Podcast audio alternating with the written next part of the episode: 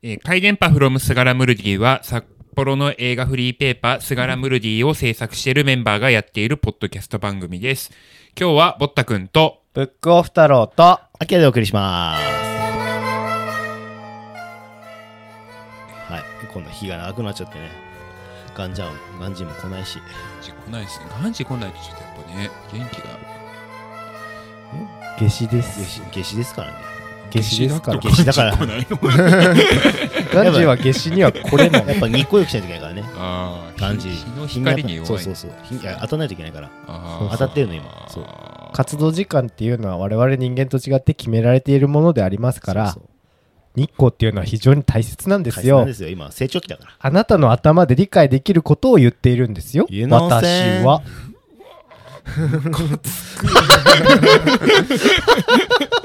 これ何も話すことないんだな、これ。暇だな 特段話すことない。今日は暇だあなこの間ガンジと一緒に遊んで気づいたんですけど、うん。うん。ガンジってすごいサウナ長く入れるんですよ。えー。何その、我慢できる子なあの。ーすごい。身体能力の説明。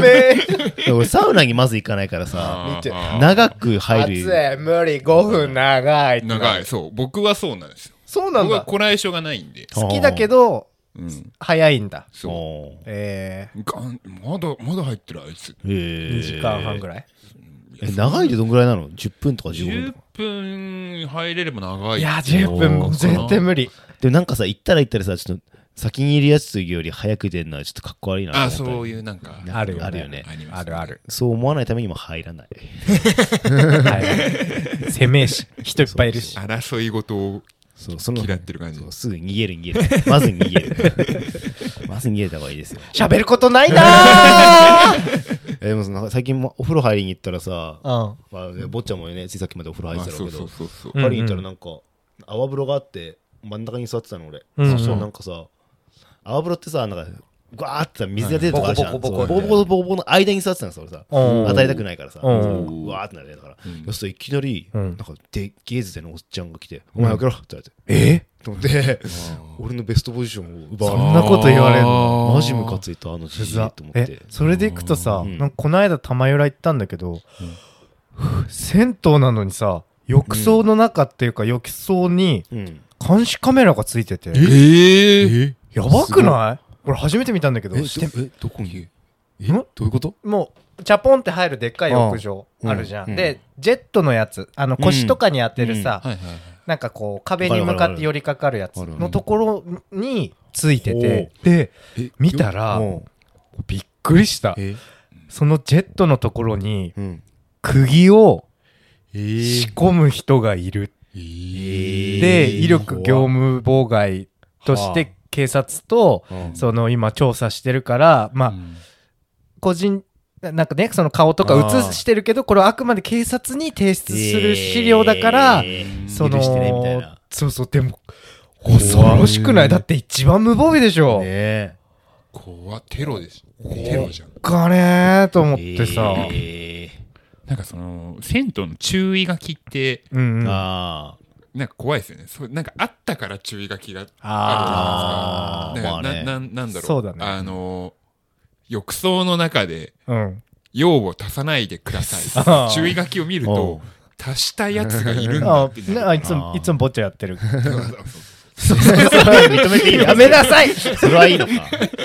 あと俺わかんない。電気風呂って何なんだろうね。電気風呂まだあー俺無理解禁できない。あーあれえ、すごいですよね。浴びたら坊ちゃんいける？無理いや、いけない、まだ。坊ちゃんとおば、おじさん度高いじゃん。いや、まあ、スガランメンバーのの中だったら。確かにまあまあ、まあ、そう。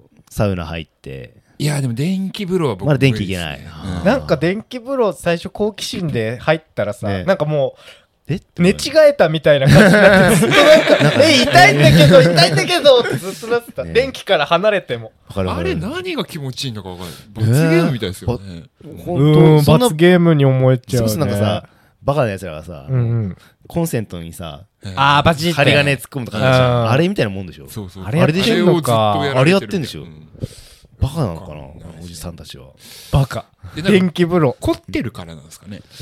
えーやることによってなんか、凝りが解消されるのかな？電気風呂に入るやつはバカ。終了。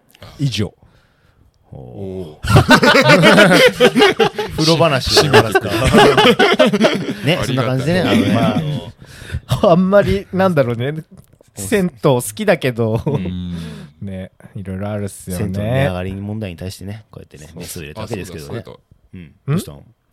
だあの何？童心に乗ったんですよ僕。え？いつの？え、どうしたの？2週間ぐらい前かな。えいつも見てるけど気づかんかった？間童心勇敢に。勇敢か。見てね。いや捕まってないです。え あそれせんそれこそ銭湯行って、ほほほほえ？ううんん、あのねあの小樽のうんあのー昔あった銭湯うんうん去年の秋ぐらいに廃業しちゃったんですけど、うんうん。えーまあ、廃業した銭湯のところでなんかイベントがあったんですよね。あの銭湯はこういうところですみたいななんか銭湯文化を知るみたいなイベントがあってそれに行って、お客さんとしてでしそう。ょうんに行ってアホ小樽面でこ市民として。う、うん、市民じゃないですシビ シビリアンう。んとして？ほう。んであのアホ面で浴槽入ってたら。ほう。え、温泉入ってたの？お風呂入ってたの？いや。あ、水はないんだね。水は入ってないあああ えその様子が何？写真撮られて写真撮られーて。えー童心にアホ面が乗ってる、そうなんだ。うん。札幌市在住、えなみ。やば。えー、それ会社同士に撮ってるから、勇敢見てみよう。あ本当ですか？そうそう。えー写真ちょうだい。俺うん。会社長官しか撮ってないからさ。ああ、そうなんだ。そうそう。見てない。そうかそう。か、見てみよう。アキラマジで手から光出たらしいよ。そ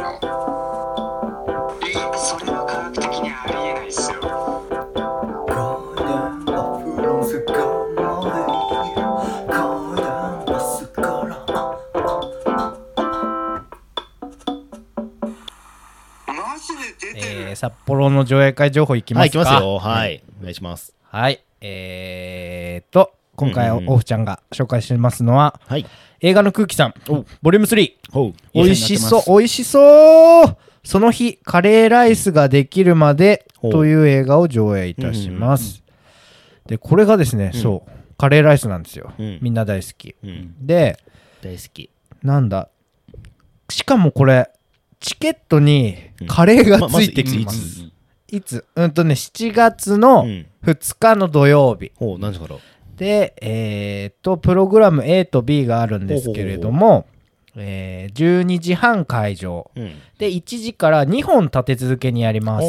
ホームファイトという映画と、その日カレーライスができるまで。ん。を1時からやって、うん。終わるのが結構早いんですよ。2時10分。20だから1時間ぐらいしか映画短いんだね。やらないんだ、うん。で2時10分からカレーの提供テイクアウト OK なんだけどそこから50分ぐらい食べて3時には一旦プログラム A は終了。でそこから30分挟んでうん。15時半会場でうん。16時4時だね、うん。土曜日の4時からホームファイトとその日カレーライスができるまであー2本立てで。をやってでうん。またカレーが17時10分。5時10分ちょっと晩ご飯ぐらいので時間だね。そうそう。で食べて6時で終了。へえ。なんかえ2本立てだけど1時間10分ぐらい。そうショートっぽい感じなんだよね、ね。そのカレーができるまでの方はうん。一人芝居なんだね。リリー・フランキーが初の一人芝居に挑むって書いてます。うん。でそれともう一個の方のホームファイトはまあ今人気のというか伊藤沙莉さんだったり、えーラバーガールの大水さん、うん。アルコピースの酒井さんとかが出てるまあまあ、有名どころだね。そうだね。おのおのの自室にいる兄と妹がオンラインで会話すると。で在宅自粛中のモヤモヤをこう会話劇みたいな、うん、コロうん。コロナ禍のその感じだね。のの2本を上映しあまして。れどこでやるんでしたっけ？場所がですねちょっと俺行ったことないんだけど、会場が北海道ステーション1うん。で北5西 5JR55 札幌ビルの6階で。と、紀ノ国屋書店？あの隣かな？あそうなんだ。紀ノ国屋の隣の、なんか、駐列車場駐輪場みたいなとこ？あるね。のビルの6階ですね。へえそう、7月2日の土曜日にその北海道ステーション1のビル6階、うん。で映画が2本でカレーの提供もついています。でそう、チケットが2800円。はい、うーんで、30席限定。カレー付きでそうか。でそうそうそうカレーが、なんか坊ちゃんの手作りカレーとかじゃなくて、どこのカレーなんですかね。カレーがですねあの、まあ札幌でもかなり有名な、うんラッキョさんのうんルーカレー付きのチケットになっていてうん。ソファー席っていうのもあるんだね。ソファー席は3500円でペア2組限定、うん。カレー映画を見カレーの映画を見た後にカレーを食べるという。でしかもそのお店のメニューにないラッキョさんのルーカレーで、まあ映画と映画もルーカレーのについての映画なので、うん。それにこう合わせるような形のうん。カレーが楽しめる上映会になっているそうです。へえ食いてー。カレー付きのカレーの上映会って面白い ラッキョって有名なんですか？僕知らなかった。有名有名。有名だね。有名になりすぎてもしかしたら坊ちゃんはわかん、うん。知らないレベルかもしれない。そんなそんなこいやとあります？もうもう根付根付きすぎてたうんらさあーなんかスルーしちゃうところあんじゃん。うん。でも行く？俺らカレー好きだけどいあ俺は有名すぎて行かないみたいな感じ。あー。あるよね。そうそうそうそうそう。ガラックとかサマーとあー。かあんなイメージ。でもそういうチェーン店じゃなくてすごいもっと個人でやってるもっと上。ハイハイヤースペースにいるみたいな。うん。マジックスパイスとかあそこら辺の並びだと思う。レベルで言うとへねーあそうラッキョのカレーカレーですね。で映画も見れてそ2800う円。ん。そう。安いもんでしょはい。でもうちょっとあります。はい。えーとこれはですねうん上映会情報というよりもトークショーなんですけどう。うん。ものとしてはうんとシアター機能シーストーブックスクロストーク。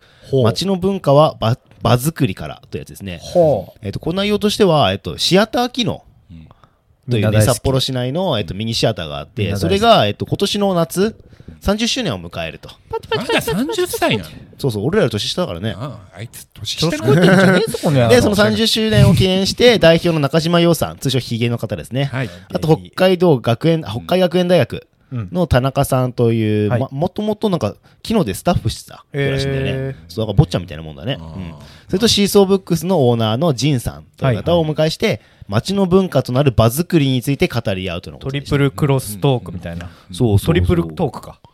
そう。ね。そういう。いついつ？えっとですね、ば日にちが、えーっと、6月29日水曜日。平日だね。平日の夜のうん6時半。開演ですね。まあ6時会場、6時半。開演でございます。はいはい。場所が、えー札幌市図書館、図書情報館1階なんで、あの、札幌市民交流プラザうん。のあの大い。きい綺麗な図はい書館はいはいはい。その1あそこでや階でるんだ。そう。定員は50名。人生も事前申し込み不要で先着順になってます。で料金は無料。えまあね。ー、人集まりそう。ねそんな感じだろうね。うん。行きやすいしね。仕事帰りとかもね行こうと思えば行ける感じだよねそうなんだ、うん。なんかでも本当シーソーブックスさん働きかけすごいイベントこととかもうん。多いしね、そうでシストブックスねいろいろやってるよねそうそう。で昨日が？昨日がなんだっけ？本出すんだっけ？そうそうそう。若き日の映画本というね、うんうん。30周年記念出版。で、えっと、若き日の映画本というのを作ります、うん。自主制作？自主制作自費出版？自費出版。で1500冊するみたいですね。えー、リミテッドだで、えっと、まあ、昨日に来ていただいたゲストとか交流のある50名以上の方々に、まあ、いろいろ書いてもらってると。寄稿してもらってんのかな？すごいですね。なんかこうね。映画もねクラウドファンディングで撮って、ああーね。活動的かもね。ううん。ん、何歳だって話だよね。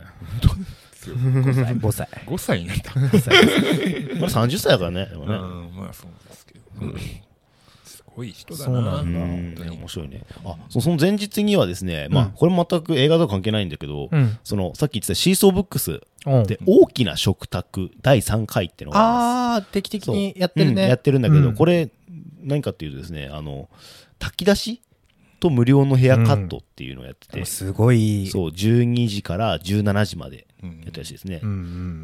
ねもともとなんかシーソーブックスっていうのがそのアンスタアンタップトホテルっていう、ホテルの、まあ、方がやってる本屋さんなんだけどうん。もともと発足のきっかけっていうのはなんかそのコロナ禍の時に、まあ、シェルター。うん。そう。始めて始めて、それのつながりで、まあ、まあ、そね、あのーななんていうんだ、炊き出し？うん、そう。いろんな方で向けてご飯を向けて。最初見た時うわめちゃくちゃリアルですごいいいなと思って、うん。本当に困ってる人実際いるけどさ、うん。なんかみんな頑張ろうぜとか町おこしみたいなのの観点じゃなくて、マジで困ってるから行動で助けてあげるをねできる人ってさ、うんできる団体とかってあんまいないからさ、なん。かすごい。カウンターアクションの一時期ああのコウさんスラングのコウさんって人がいろいろやってたけど、あれっぽいなと思って見せてね。確かに近いかもねぱりその実際に行動に移すっていうことの大事さというか、うん。偉大さというか、感じるね、うん。ねあの「おハリー・ポッター」見てて今。なんでなんで？1? いやもう1から。え全部。一から？から？全部？全部うん見てえ初めて見たの？いやもうずっとみ見てますね。ぜ全部見見ててまますすねの意味が全部見てますね。へなんでまた？僕ねなんかねあの1年に1回ぐらいうん「ハリー・ポッター」にハマる時期があるんです。何ハリポタハマってんの？えどういうこと？ハマってんそれが今だったの？それが今。おうおうう。ん1週間ぐらい「ハリー・ポッター」にハマるはあ。時期がある。ほうほうほう。すごいねで夜寝る前ととかうん。もう魔法を使える自分を想像しながら おおこいつ結構どうしようもねえ大人だ。小学生だ。ほうほうほう。そうなんだ、そうそうそうねやっぱあの世界観に浸るのなんかがいい。好きなんですよね。ハリー・ポッターは。ハリー・ポッター結構世代だよね。それこそ小学校ぐらいの時に原作出そうそうそうて、そう。確かにそうだね。中学校ぐらいの時にあの映画は世代だ第ね。1回のやつねそうで。すね、うん、で大学卒業するぐらいの時に終終わっわった,、た。そうだあね。あそっか。そんな感じか、え、その時ファンタスティック・ビーストは入るの？その中には。入んないです。あ、入んない。あ、違うんだね。あ違うんだ。あ知らない。知らない。あ全然わかんない。今やってるけどね。今やってるんですけどね。不思議なもんだねうん。まあファンタビもね見ようと思うんですけおどう。もうどうしてもハリポタの方にへ行っちゃうんえですよ。ね。え、1から最初から見るの ?1 から順番に見いやるのそれとも結構終盤の方が好きなんで。ああ、そうなんだ。あそうなんだ。えー前編後編に分かれたやつ？そう。へえ終盤のやつ。見たことない。見る。そうなんだ、うん。あ見たことないですか？うん、最初の 1, 1個目とか2個目は見てたけど、なんかね。でもなんか別にいいやーってなって。そこからもうなんか早い段階でというかあー。10代後半ぐらいからもう凄惨な暗い映画が好きになっちゃったから なんかあの夢を見なくなった。映画の魔中で。も法に溶けちゃったね。溶けちゃった 溶けちゃった。俺はもともともうそういうメジャーどころはもう中指出すタイプだかあー。一切見てなかった。なるほど。ら。で、なんか去年ぐらいになんか言ってたよね。そう奥さんが見るって言うから、うん。じゃあ一緒に見るかっつって、うん。1から最後まで全部見た。えー。面白かった？うん、普通。魔法はかからなかったですそうですやっぱみんなそれぞれのスタンスで見てっから。でも、あの、毛嫌いするほどではないなっていうのは、うん。あーそうなんだ意外とねなんつうかあのどこがいいの？その定期的に見たくなるってことは結構なもんうんいや好きだよね、なんかあの、うん。ブリティッシュジョークというか。あちょっとひねくれたあ。ううんうんうん。なんかあの、うん。ジョークがその表現が好き。結構好きなんです。僕のはイギリス映画が結構。えああ、あたガイリッチとか。そうガイ・リッチーとあか、そうー、キングスンマンとかどうなの？キングスマンも好きですよ。あーそうなんだ。好き好き。なんかそのやっぱロンドンのあのなんか、ね、えーうん。街並みとか、とそのなんていうか一癖あるそうそうそうそうジョーク感覚そうというか。そうそうそうそうブリティッシュジョークみたいなやつ、へあなんかこうニヤッとするようなやつが結構好きだったあそうなんだ。へーなんか意外な。面白いね。そうか。意外なもん。あ。定期的に見返したくなる映画ってのはまあまああるよね。ありますそれがまあハリー・ポッターなん坊ちゃんのだ。場合はハリー・ポッター僕はなんかね僕はなんかあの、うん。本当に定期的に見返すもの何個かあって、あそうなの？うん、あの映画だけじゃなくて。ほう。本とか漫画。そう本とか漫画もそう。例えば？えっと「スラムダンクの最終巻だから家にあるよあね。ーなるほどね。あーまあまあなんとなくまあね。はいはい。絶対泣くんですよ。あそうなんだ。あとは？あとなんだろう。それぐらいかな。いやないじゃんないじゃん。ねえじゃねえか。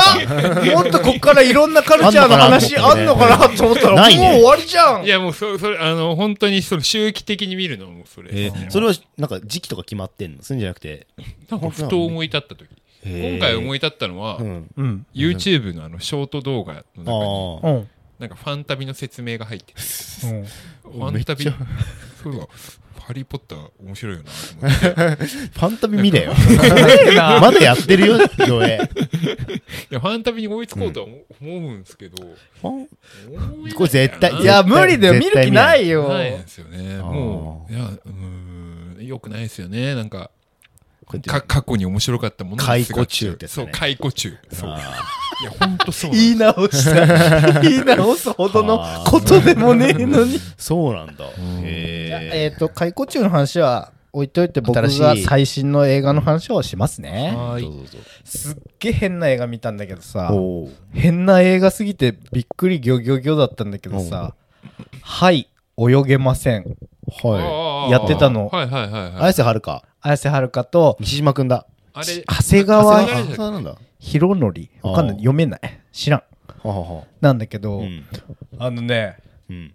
めちゃくちゃトラウマ映画ですこれえ、なんか、オフちゃんの反応がね、意外で、結構周りの人見てる人がいて、うんもう普通に面白かったみたいな感じなんだよね。えこれ普通に面白いって言ってる人の感覚俺はちょっとわかんないめちゃくちゃテンポが悪いめちゃくくちゃ演技が悪い。っていうかあげつらっていけば気に入らないところばっかりなんだけどなんかうん。そのいびつなの。急に美しいっていうかなんか多多分ね意図してない感じ。ああ、そうでなんだ。偶然。泳ぎはい泳げませんっていうタイトルだけあって、うん。その主人公の大学大学でこううん。哲学を教えている男の人が主人公で、もうとにかく水が怖い。っていうのの克服をするために綾瀬はるかあーうん。いるこの水泳スクールで泳ぐこと、っていうか水に触れることから始まっていくんだけどまあまあ本当に俺本当久しぶりにもう開始20分経たないぐらいで、あうん。あもう俺出ようかなって思うぐらいテンポが俺にとっては悪くて、なんかこう予定調和でこのこういうこういう演出ですよ、はいじゃあそういう演技役者がしますよみたいなのでうん。もう役者の良さも演出の良さも全く感じられなくていやこれはなかなか難儀なものだなって思いながら見てたんだけど、うん徐々になんかこうあれ？この人なんで水がそもそも怖いの？とか。はで 綾瀬はるかこの水に入って泳ぐことを教えてる人も、なんか変なんだよね。あはあ。でそのなんか変っていうのの見せ方が下手なの。ははははだから下手だからより変にミステリアスになるのさ。はあ。もっと上手にやればなんかこの人間の心の機微とかをもっと一本の映画でスムーズにできるのに下手なところと下手なところの相乗効果で謎が大きく生まれるのさ。な沖田修一ならすげえうまくやりそうな感じ。そうそうそうそうそうそうて っきり沖田監督的なテイストのことをうんあのややる映画なのかなって期待してていったからここれはね本当多分今年見た映画の中で一番変だっ変た。ううん。ん、結構変な映画たくさん今年見たな、うん。新作でも変だったなっていうのもあったんだけど、もう断然この映画変だへね。ー。そうそうそう。それじゃなくてあのもう一個見てるじゃん多分。あの殺撃で見たやつあれ？の話来るのかなと思ってた。あそっちの話もします。いや変だからねこれねううんまく説明できないのです。本当に見てくれないとねへ何が変かって分かんない。えそう。まあ普通に楽しむ人がいたんだとしたら、もう趣味が違うとしか言いようがないかな。見てみないと分かんないな。そうそう。変で言ったらあれだよねあのん東京オリンピックの記録映画もあー。あれは超変だったよ。サイド A そうなの？どうさどう変だったの？えっと本当記録映像だった。映画じゃなかったって感じだから。そうなんだ。5分ぐらいのその、うん。競技のあって、それの前後のなんかそのアスリートの、インタビューとか？サイド A とサイド B って何で分けてるんですか？サイド A はアスリート側？で B は運営する側。側。だからアスリートがどういうふうに思ってたとか、うん来る時になんかマスクして来てたとかそういうのをなんか家族の反応とかそれをやってるんだけどストーリーが全くないから、はい。なるほどね。あれは本当ね30分しない20分ぐらいでもう無理かなって思ってた。え長いんですか？長い。2時間ちょいぐらい。二時間ぐらかった。でもなんか異様な異様なことが起きてたわけですからねまあね。そうそうそう。イベントやるそれをなんか記録として残すっていうのはでそれで頑張ってね観客泣かせようとしてんのがねすげえ気持ち悪かった。そうなるほどね。透けて見える感じ。そうそうそうそう。ああなんか気持ち悪いなそれは。そう。こんな感じでしたね。変なね映画はありますよねでもね、変な映画、変な映画でいくとさ、その、俺の大大大好きな監督はずっと変なものばっかり撮っていて、デス・デイズを見ました。ほう。な誰だっけ監督？うんとね長久誠さん。なんかリトルゾンビーズそうそうそう「ね。We Are Little Zombies」っていう映画を長編か。を2 3撮っていて。なんだけどその前だと「私たちはプールに金魚」みたいな。はでこの人は本当に映画的なところからもう離れまくってる。あだから今回公開された「うんデスデイズも年末に YouTube で公開してたの。ああそうなんだ。そうなんだ。へえ3つか4つに分けて。はあそのやり方ね。劇場でそれをやってんだ。そうそうそう。へえでその頃からもう好きだから追っかけていったんだけどあえて見れてないというかあ見てなくてなんか年末の楽しみにしてたんだけど、うん。この映画自体短いのさ、うーん。1時間とかかな、あそうなんだ。そうそうそう。で2時間ぐらい上映はなってるんだけど、ももうちょっとそのドキュメンタリーがついてるの、のそのどういう風に撮影したかみたいなコロナ禍でね。ね映画自体はすごい短いのさ。でもともとその YouTube で公開されてるぐらいだったから、いや随分面白いことやる人だなって思ってうん。追っかけてはいて、うん。だけど絶対に映画館で見てほしい。っはあていうのがうん。監督も言ってるんだけど音のミックスを変えてるの。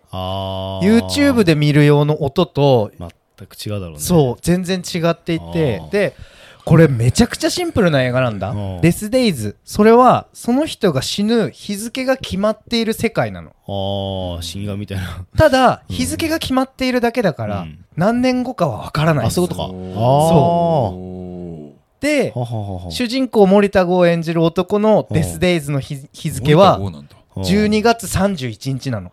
はあ。でだから年末に公開してたのああ最初えその本本編ね。そううん。本編の最後が12月31日に公開になるようにちょっとずつ変えていってたの。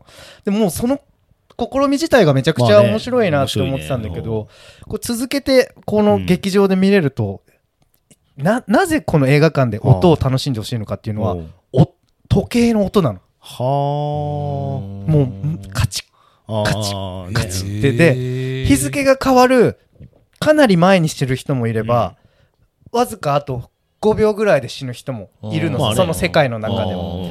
だからそのそれを固唾を飲んでこの仲間たちといやもうどうせお前のデステイズ大晦日だけど大丈夫だってって。そうそうそう。全然大丈夫だってうんみたいな、いやそうは言っても俺のデステイズだから好き勝手なこと言ってんじゃねえよみたいなのとかもあってこの音がすごい良くて。へほんとねあ映画館で見れてよかった。ほんとあじゃあ年を越したらそう。生き延びられたってことだよね。そう。そうそうそう。主人公はね。主人公の設定日は12月31だからさ。でもね。みんな違うのよ。でみんな違ってそのデスデイズにいろんなことが起こるわけなんですよ。ああ面白そう。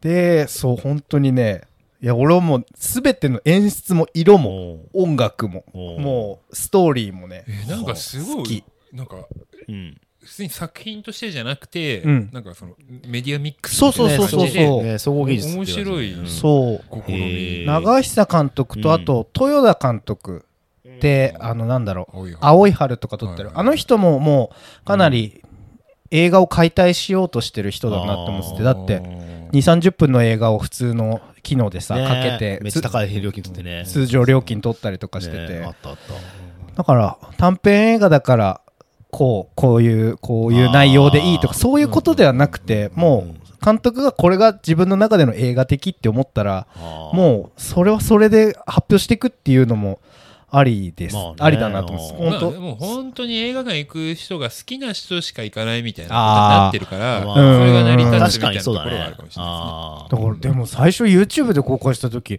どうやって収益立てんのかなみたいな感じ。うん。勝手に心配はしてたんだけど、なんかね無事映画館で公開されて。いやデスデイズマジで見てほしい。あなたはどんな映画好きですかって言われたら僕今のところだとデスデイズみたいな映画が好きですって言えるぐらい全部好あーそうめっちゃよかったあと俺入籍したよ。おめでとうございます。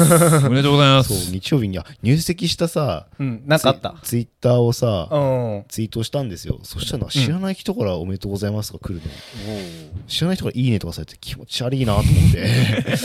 そんなもんよ。程度もう有名人じゃないですか。そう。いやいやびっくりして気持ち悪いなと思って。ないしゃあないこんなことあるんだなと思ったっていうねそれぐらい、まあ知り合いの知り合いでなんとなく知ってなんかねてなんんかこれを機に本当におめでとうって軽く思ったんじゃない？うん無視してるけど。無視してるけどね。そうそうですね。おめでとうございます。あいやなんかそれで気になってたのがさうん。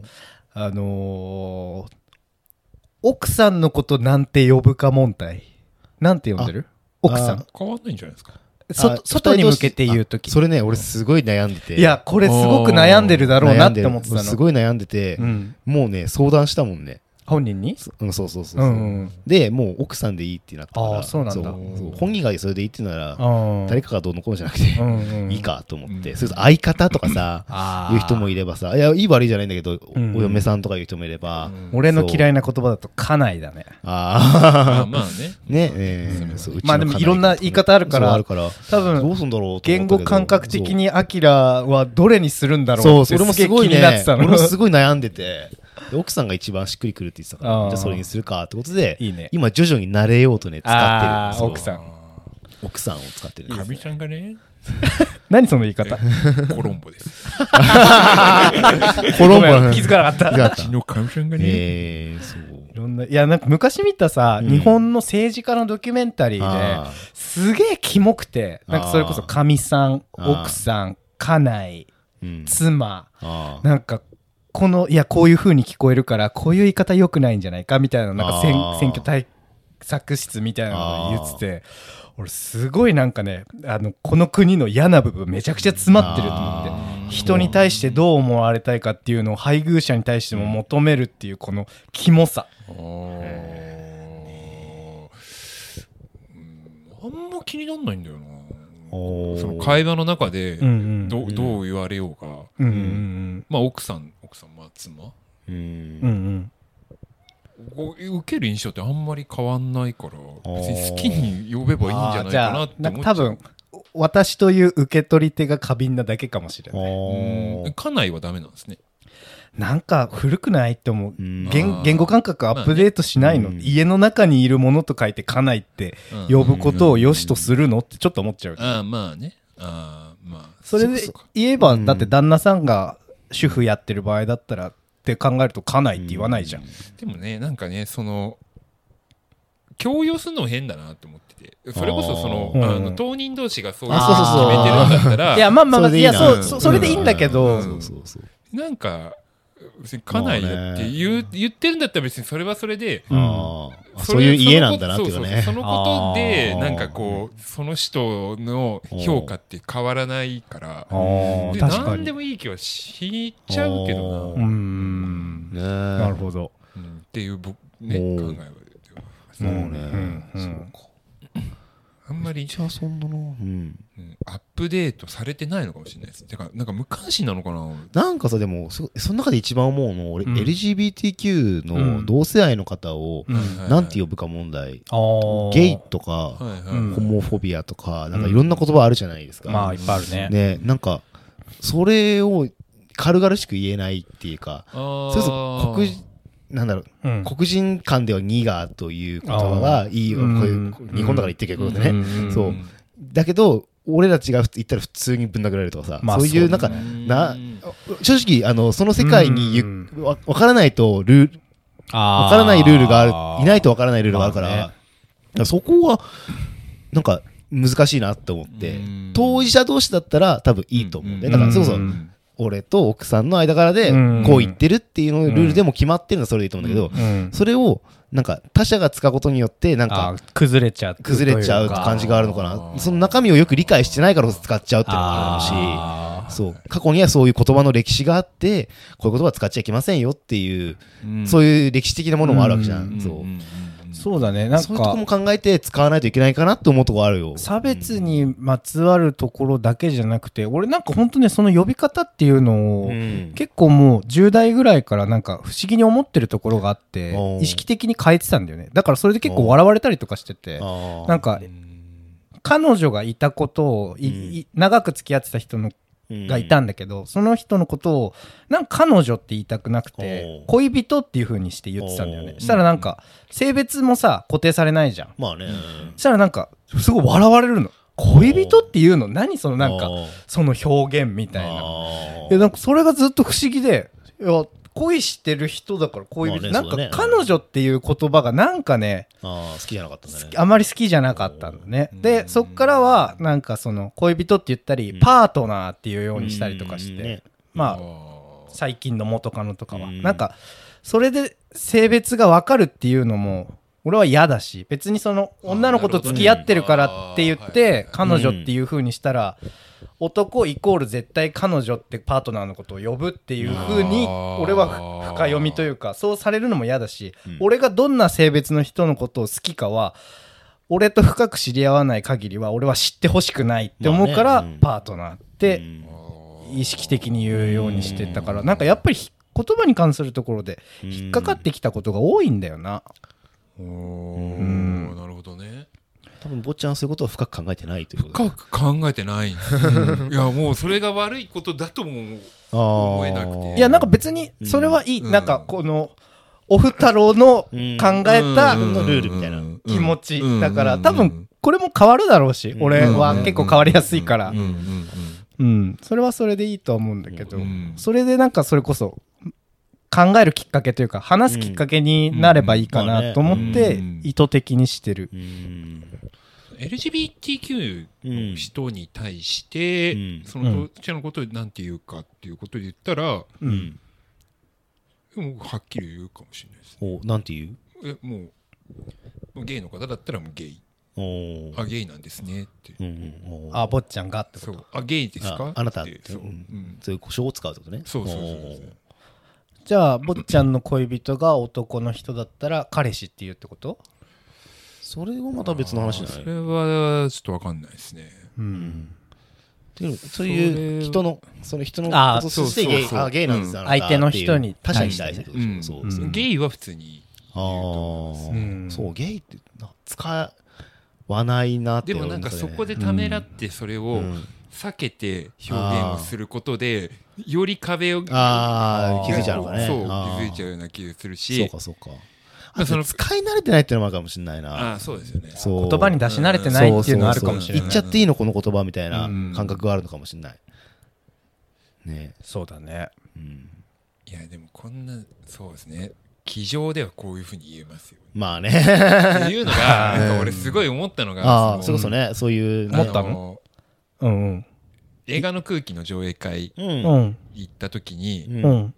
あのろう者の方うん。おーがいっぱいあうんうん。の来場されてて、うんでアキラさんとかがそのあーろう者の方とかと対峙をしてこう、あーあの赤コミュニケーショとかをンしてたの？してるのを見てほうでなんかもう本当に映画とかそれこそこうだとか、ああ見ね。た後だったから、うん。耳が聞こえないまあ実際自分がね対峙したら、あのそもうその人のことを分かってこう接せれるんじゃないかみたいな。うんうん。思っていたんだそうそうそうそう。うん。あの気持ちでいてでうん。実際にこう当事者の方と対峙したらいうん。や本当になんかもうどういう？ど動揺しちゃって僕が別に対応するわけじゃないのに、うん。あのその対応してる現場を生で見た時においどうしたらいいんだどうしたらいいんだ。うん。なるから、まあなんか今までなかった？育ってきた環境でそういう風な場面に遭遇することとかは。あんまない？あんまないですね。そういう人に対してね。うん、その、あんまない。うん。それこそなんか普通に地下鉄乗っててあうん。手話で会話した人いるないるなぐらいなそれぐらいだったかな。うん。まあいるのは分かってるっていうか。そうそうそうそうそうそうそれとでもそ意思疎通をしたことはあまりないかもしれないね。なるほどね。意思疎通っていうか、その、うん対峙をしたことが、うんそうだね。まあ、うん。うんないかったっすから、へえ俺はね、やっぱりなんか、やっぱ経験しないと、うんそれはもうそうだと思う俺よもあの時にスタッフとして入ってたんだけどうん。やはり経験したことなかったからうん。おって思っちゃってどうしようって考えてうんうんうん。もうとりあえず携帯でなんかやるとかもしくはもうできる人呼んでくるとか。まあねうん。目でもし目が見えるんだまあ耳聞こえなかったら他の手段でとかうん。まあね。逆もまたしかりでっていうようなアプローチはまあね。そう、なんか、あの、冷静になったらそういうふうにね、ああね。あの考えられる。本当に実際に対峙したら、うん。そっかそっか。どうしようっていう。ななるなるでもな真っ白になるって言ったらいいんだけど。そうなるほどね。いやまあいやなんかよくないん？なそのん？まあなんかそのこう話してるのと実際対峙した人うん。すると違うっていう、やっぱね、あ話の経験はでかいなと思うよ、うん。そうそういう経験が一回でもあったら、うん。ちょっとそのなるっていうのが分かってる分、うん。なるほどね。うん。そういきやいけるだろうな逆にと思う逆にそういう困ってる人いたら、うん。多分バッといけると思うね、うんそううんうんねえいやなんかうん。ん？思いのほか。何？そうだね。話が。ーですね。まあね一つなんか一つのこと取ってもね言うおい大丈夫大丈夫ですよ。ちょうどいい感じですよ。言うなんかいろいろあるよね。思うところはあるよ。うん。やっぱあるんですね。なんか言葉って難しいなってすごい最近思う。それこそうん。言葉で誰かを傷つけることも簡単にできるし、で思いがけない言葉で誰かを傷つけてるし、それが怖いんだよね。だから気をつけるあまり言えなくなっちゃってっていうのはあるかもしれないね。うん。そう。だから、うん、気を傷つけてる現場も見るしさ、うん。ね、傷つけられてる人もいるの知ってるからなんかだから気をつけちゃう。なんか後から反芻した時に言葉ってすごい意味を勝手に読み取り手が変えることも容易だからさ。最初はポジティブに捉えてた言葉でも後からネガティブに変容させてしまう。受け取り手のメンタルによって変わってしまったりするからまあね。まあそこについては考えてても仕方はないんだけど。だからその言葉一つでそう傷つく人がいるっていう、いろいろなその分野のことをこうし知ることが大事っていうところあるかもしれないですね。ね。だからうん相手の反応を見てうんきちんと発言するようにするっていうのはシンプルだけど大事じゃない？なんかこう思ってるかなって思いながら言う反応をきちんと見てあれ？もしかしたらこう思ってるかもしれないみたいな。ああまりにも全部を言葉に出しすぎるとなんかそれはそれでなんか誤解が生まれたりまあね。くさかったりするけど。うん。だから。えー私たちは札幌市内でスガラムルディという映画フリーペーパーを作っています。ます。えースガラムルディは主に殺撃、お。ディノスシネマズ旭川カフェダイナーテンフォワード、ないです。ないです。パオだな。あーないでございます喫茶ファロ、はいえーカフェボイラーにはい設置しています。そうでございます札幌以外にお住みの方は、スガラムルディの公式ウェブストア、スガラ屋で何か買うとおまけとして入手することができます。そうなんだぜ、えー番組の概要欄からチェックしてみてください。はい、よろしくお願いします。ね、えー、そんな感じで、スガラムーディ、あ、こんなこんな、こんな感じね、あのだらだら話してるけど、映画のフリーペーパーなんですよ、もともとはね。せせせやんなせ、そうやね。せやんなそうですよね。で、えー次は7月1日ですよ、来月。で出ますか？これは出ますね。よっしゃおーよく入稿が済んだんで。出ます。出ますね、出ます。よかった。ね、今回は、えっと、見てない映画特集という。そうだね。見てないんだもん。ね、すごいね、面白かったね。そう。見てないことをどうかけとそう、映画を見てないって話ね、ただひたすらしてるんですけど、ほんと、ぜひ読んでほしいですね。そうだいや、今回はね、俺はね、うん。うまく書けたなと、俺は自負してて。いや結構面白かった。今回は、あ今回はね画像も楽しみ。にしてそう。まあ、毎回楽しみにしてほしいんだけど。今回はね、ちょっとあれはうまくできすぎてる。ちょっと、うっね、あえ、なんか違うな。最初なんかめあのサイゼリアの間違い探し。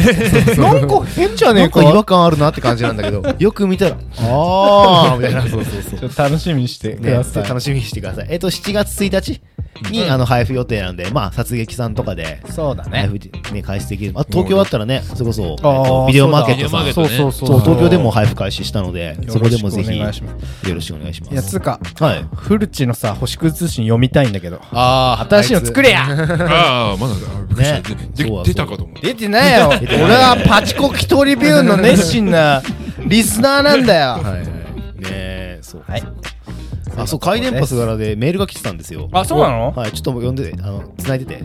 いやー東京でね古地君はなんか楽しそうあいついつも同じラーメン食ってんだよなセンスねえんだよ食ってるけど、いつも同じ風呂屋に行ってるのかな。そうそうそうそう風呂屋に行く、なんかね、うん道橋の写真がね。一緒だよねいや普通さそこまで撮ったんだったら風呂屋の写真載せろやっていつも思ってるから、ねそうそうそうそうそうそう。まああいつは楽しくやってるよはい、えっ、と、見つかりましたよ。はい。普通おたでございます。おい。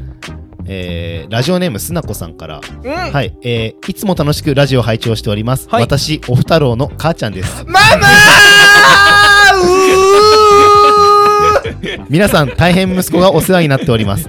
あきらくん、コロナの時はありがとうね。助かりました。ありがとう。人生一度きり、皆さん思い切り好きなことやってくださいね。応援しています。とのことでした。ママ お名前のところに、名前はラジオで言わないでねって書いてあ のね、あ、これガチで怒られるから絶対言わない。いやいや言わない言わない言わない言わない。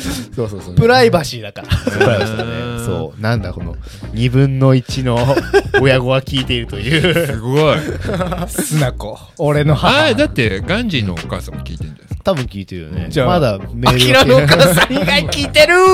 これは来ますね。いや、俺の母さん聞いてたの結構ショックだよ。いや、俺忘れらんねえわ、あの公衆電話でかけた、にゃーっていう猫の声。これはねあの年末のね、あの忘年会の時をね、帰り見てもらえればいいと思いまあれすけど。は忘れらんねえ。すごかったな、あれはね。はいって言われたもん。だから俺の母親は皆さん知らないけど、実家の電話番号は知ってる。そうそう。あの、なんか、うん。謎のロゴある。母の子宮みたいな、ラッパーの母の子宮みたいな。ね、そうそう、そんな感じでやっております。まあはい、そんな感じで皆さんメールもお待ちしておりますので、はい。よっしゃ、はいしゃっす。ね、えっ、と、この番組の概要欄にね、あのメールフォームがありますので、はいそちらをね、お願いします。はい。えー、そうですね。あの、回電波すがらお便りも募集しております。はい。えー、ハッシュタグ、うんえー回電波すがらはいですね、ハッシュタグ、怪しい電波、えーカタカナですがらはいをつけてツイートしてみてください。よろしくお願いします。はい、えー概要欄にメールフォームがありますので、気軽にですうね、ん。次はどのお母さん？次、なんかね、あの、周辺のお母さんたちから、お母さん。ヨネピーの ヨネピーのお母さん次だな。ヨネピーのか。びっくりするね。そらびっくりするわ。ほうほうほうほう。はいはい、ははいい。えー本日のお相手はボッタくんとぶっこ太郎と、あけど、あきらでお送りしました。はい。じゃあまたねー。はーい。